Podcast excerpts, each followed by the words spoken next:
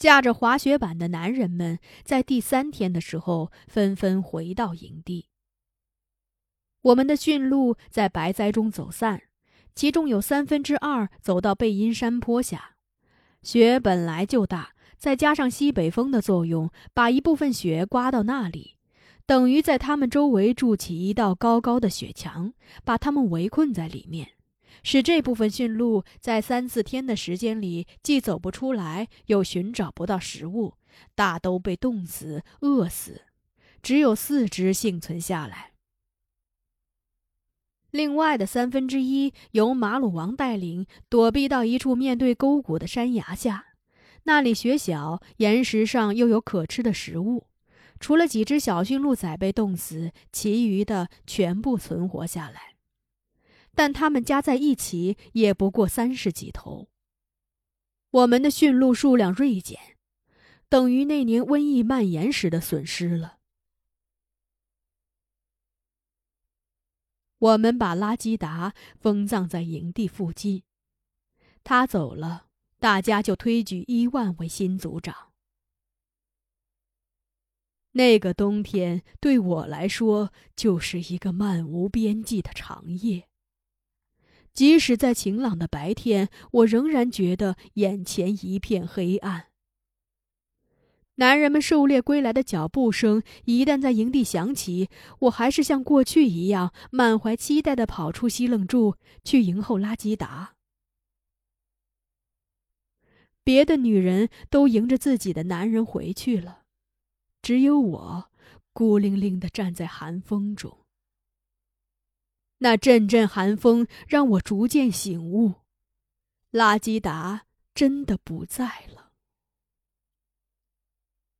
我很想让寒风把我带到拉基达灵魂的居所，但西楞柱里传来的维克特与安道尔玩耍时的笑声，又会让我回到火塘旁，回到孩子们身边。妮浩在春天时生下一个男孩，鲁尼给他取名为果格利。我们都喜欢果格利，但伊芙琳除外。他每次看到襁褓中的果格利，总是瞟着眼睛，说他额头上的红痣长得跟伊万的一样。伊万的命不好，他也不会有好命的。当然，他说这话的时候，伊万是不在场的。鲁尼并不在意伊芙琳的话，他知道金德没有得到妮好，伊芙琳一直心怀不满。果格利出生后不久，伊芙琳为金德说了一门亲。那个女孩很能干，叫杰弗琳娜，性情很温和，但嘴巴有点歪，好像她终日为什么事情而气不顺。金德说他不喜欢那个女孩。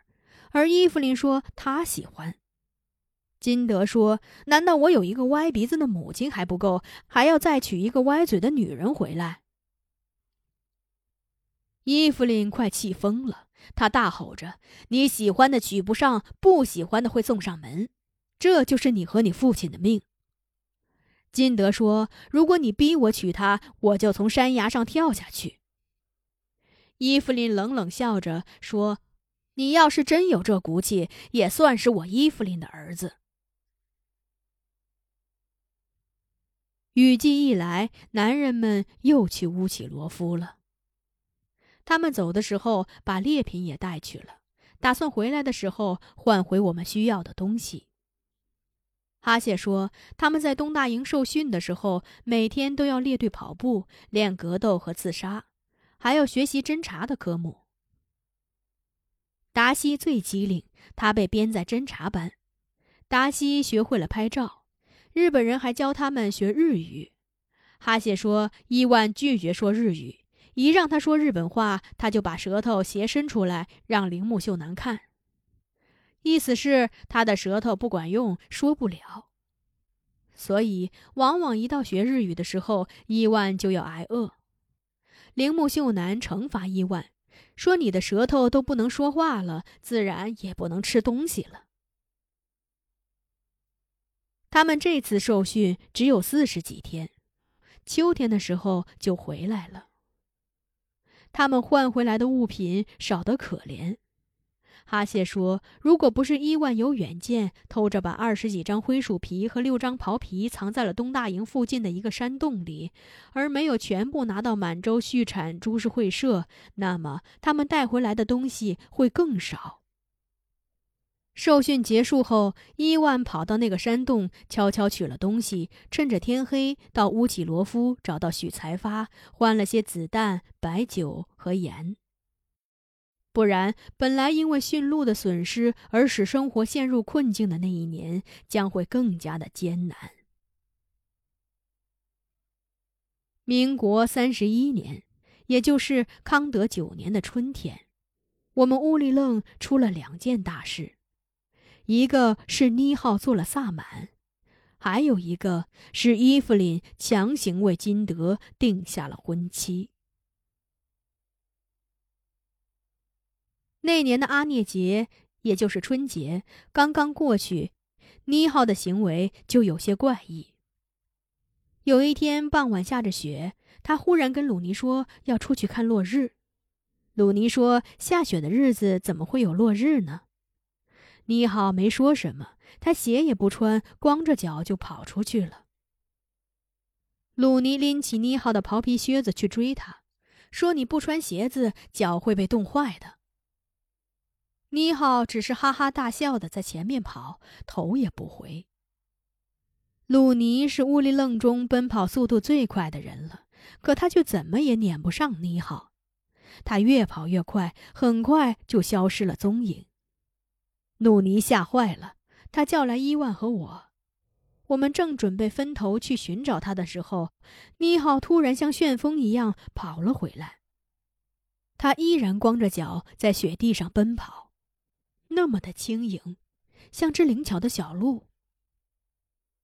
回到西楞住后，妮浩若无其事地抱起果格丽，撩起衣服给他喂奶，好像什么都没发生过。他的那双脚一点都没有动着。我问他：“妮浩，你刚才去哪里了？”妮浩说：“我就在这里给果格丽喂奶呀。”我又问他：“你的脚冷不冷啊？”妮浩指着火塘说：“我守着火，怎么会冻脚呢？”我和鲁尼互相看着，心里都明白，妮浩可能要做萨满了，因为那正好是尼都萨满去世的第三年，我们氏族该出新萨满了。之后不久，妮浩就病了。他躺在火塘旁，昼夜睁着眼睛，不吃不喝，也不说话，足足躺了七天，然后打了一个呵欠，坐了起来，就像刚打完一个盹儿似的，问鲁尼：“雪停了吗？”七天前他刚躺下的时候，天下着雪，鲁尼说：“雪早停了。”妮浩就指着果格丽说：“怎么我睡一觉的功夫，他就瘦成这样了？”妮浩七天没有哺乳果格丽，鲁尼只能给他喝驯鹿奶，他自然是要瘦的了。就在妮浩坐起来的那个时刻，玛利亚慌慌张张的跑进来报信，说是马鲁王死了。他活了有二十年了，是老死的。我们都沉浸在哀痛之中。一般来说，马鲁王走后，他脖颈下的铜铃被取下来，要存放在萨满那里，等选中了新的马鲁王，再由萨满给他佩戴上去。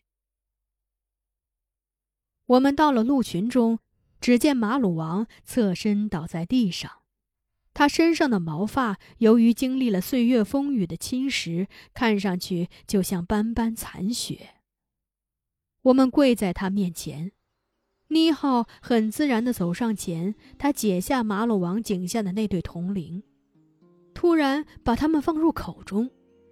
鲁尼惊叫着：“妮浩，你怎么吃铜铃呢？”他的话音才落，那对铜铃已经被他干净利索地吞进口中。铜铃足有野鸭蛋那么大，就是牛的粗嗓子眼儿也不可能那么顺利地把它们吞进去。鲁尼吓坏了。倪浩却像没事人似的，连个嗝都没打。